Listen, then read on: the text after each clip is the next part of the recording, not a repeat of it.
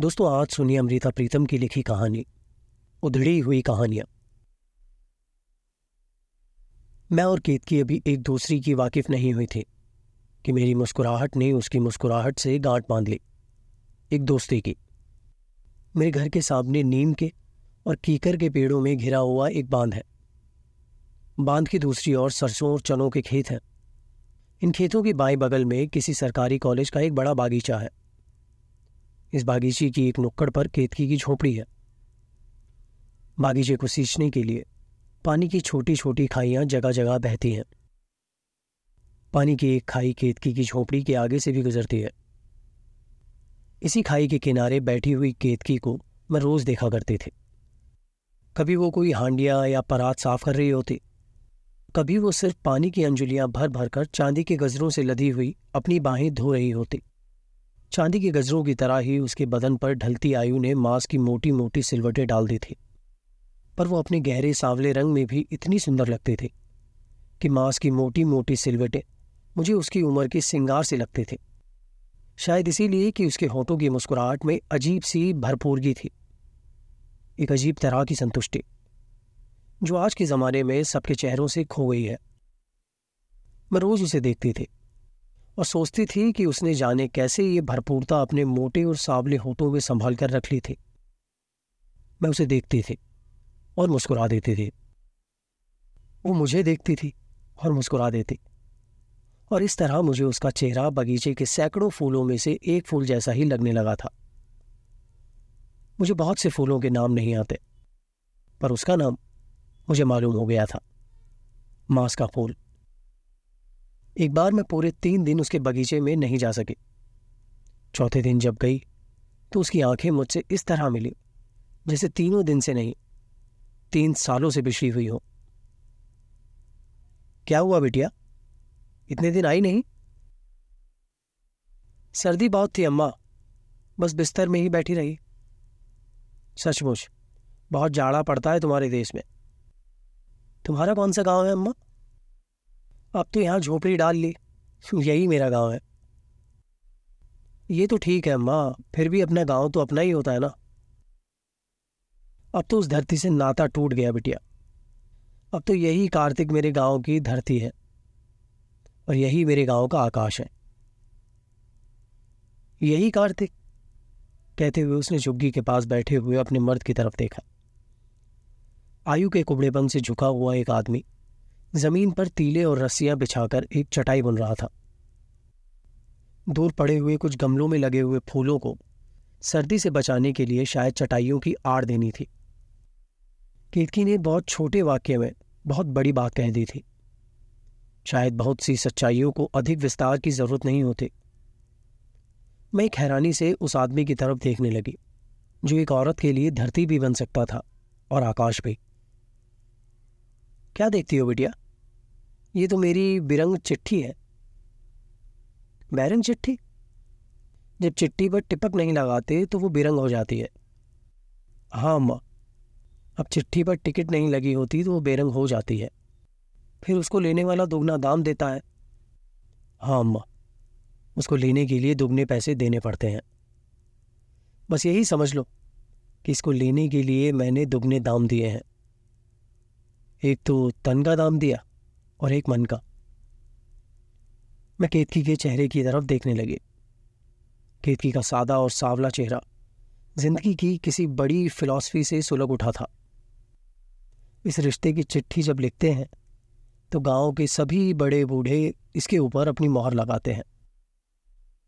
तो तुम्हारी इस चिट्ठी के ऊपर गाँव वालों ने अपनी मोहर नहीं लगाई थी? नहीं लगाई तो क्या हुआ? मेरी चिट्ठी थी। मैंने ले ली। ये कार्तिक की चिट्ठी तो सिर्फ़ केतकी के नाम ही लिखी गई थी। तुम्हारा नाम केतकी है? कितना प्यारा नाम है। तुम बड़ी बहादुर औरत हो, अम्मा। मैं शेरों के कबीले में से हूँ ना। वो कौन सा कबीला है, अम्मा? यही जो जंगल में शेर होते हैं, वे सब हमारे भाई बंधु हैं। अब भी जब जंगल में कोई शेर मर जाए तो हम लोग तेरह दिन उसका मातम मनाते हैं।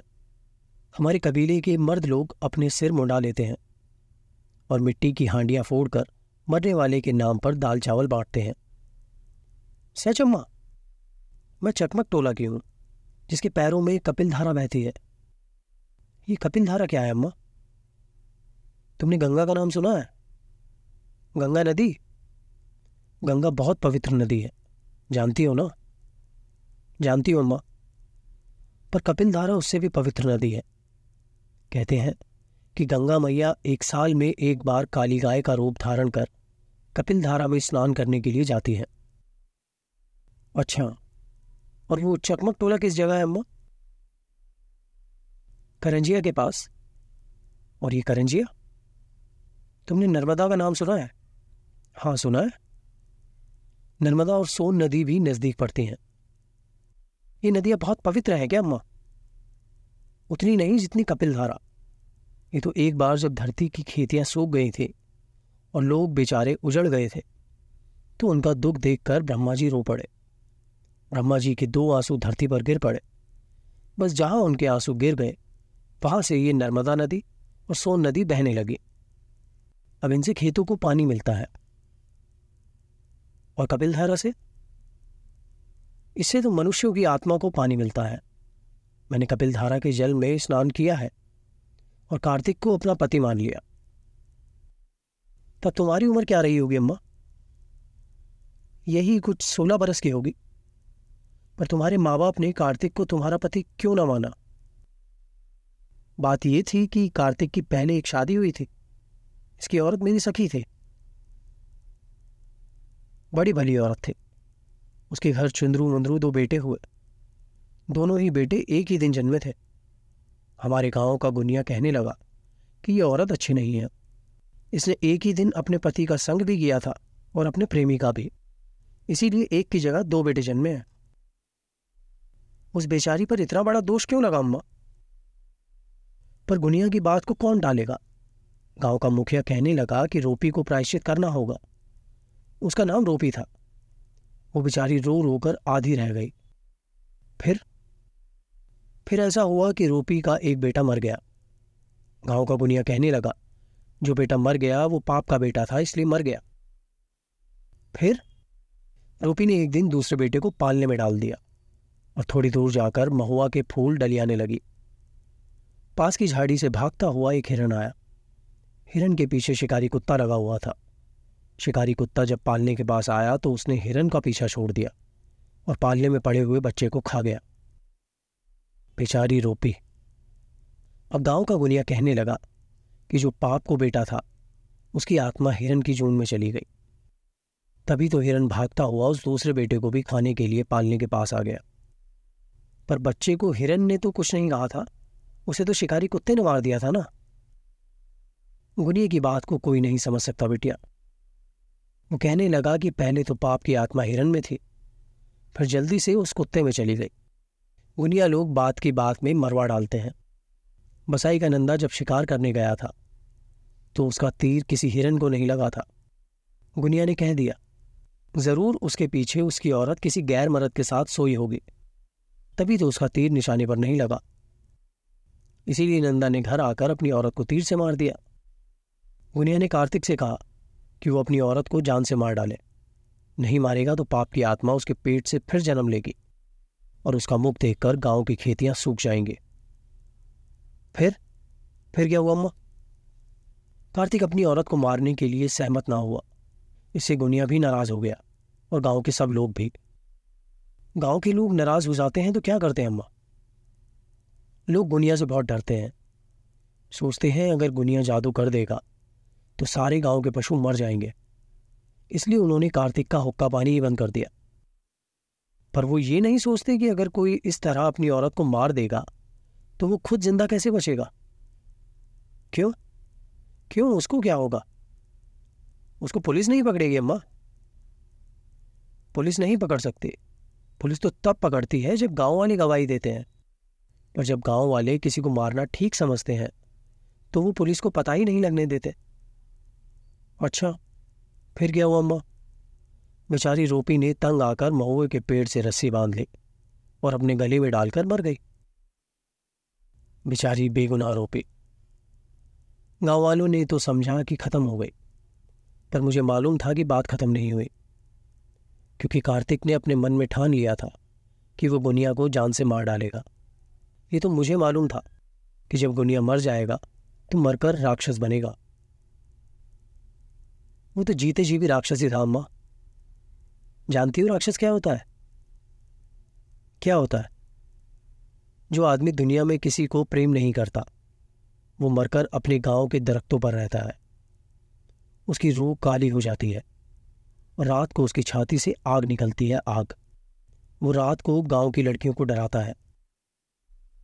फिर? मुझे उसके मरने का तो गम नहीं था, पर मैं जानती थी कि कार्तिक ने अगर उसको मार दिया तो गाँव वाले कार्तिक को उसी दिन तीरों से मार देंगे। फिर अम्मा, मैंने कार्तिक को कपिलधारा में खड़े होकर वचन दिया कि मैं उसकी औरत बनूँगी। हम दोनों इस देश से भाग जाएँगे। मैं जानती थी कि कार्तिक उस देश में रहेगा तो किसी दिन गुनिया उसे मार देगा। अगर वो गुनिया को मार देगा तो गाँव वाले उसको मार देंगे। तो कार्तिक को बचाने के लिए तुमने अपना देश छोड़ दिया? जानती हूँ। वो धरती नरक होती है जहाँ महुआ नहीं उगता। पर क्या करते? अगर वो देश ना छोड़ते तो कार्तिक ज़िंदा ना बचता और जो कार्तिक मर जाता तो वो धरती मेरे लिए नरक बन जाती। देश देश इसके साथ घूमती रही। फिर हमारी रोपी भी हमारे पास लौट आई। रोपी कैसे लौट आई, अम्मा? हमने अपनी बिटिया का नाम रोपी रख दिया था। ये मैंने भी कपिलधारा में खड़े होकर अपने मन में वचन लिया था। कि मेरे पेट से जब भी कोई बेटी होगी, मैं उसका नाम रोपी रखूँगी। मैं जानती थी कि रोपी का कोई कसूर नहीं था। जब मैंने बिटिया का नाम रोपी रखा तो मेरा कार्तिक बहुत खुश हुआ। अब तो रोपी बहुत बड़ी होगी, अम्मा। अरे बेटिया, अब तो रोपी के बेटे भी जवान होने लगे। बड़ा बेटा आठ बरस का है और छोटा बेटा छः बरस का। मेरी रोपी यहाँ के बड़ी माली से ब्याही है। हमने दोनों बच्चों के नाम चंद्रू मुद्रू रखे हैं। वही नाम जो रोपी के बच्चों के थे? हाँ वही नाम रखे हैं। मैं जानती हूँ, उनमें से कोई भी पाप का बच्चा नहीं था। मैं कितनी देर केतकी के चेहरे की तरफ़ देखती रही। कार्तिक की वो कहानी जो किसी गुनिये ने अपने निर्दयी हाथों से उधेड़ दी थी, केतकी अपने मन के सच्चे रेशमी धागे से उस उधड़ी हुई कहानी को फिर से सी रही थी। ये एक कहानी की बात है, और मुझे भी मालूम नहीं। आपको भी मालूम नहीं कि दुनिया के ये गुनिये दुनिया की कितनी कहानियों को रोज उधेड़ते हैं। दोस्तों, आप सुन रहे थे अमृता प्रीतम की लिखी कहानी, उधड़ी हुई कहानियाँ। आपको ये कहानी कैसी लगी? आप हमें कमेंट बॉक्स में बता सकते हैं। और भी कहानियाँ सुनने के लिए आप इस चैनल को सब्सक्राइब कर सकते हैं। मिलेंगे एक और कहानी के साथ। धन्यवाद।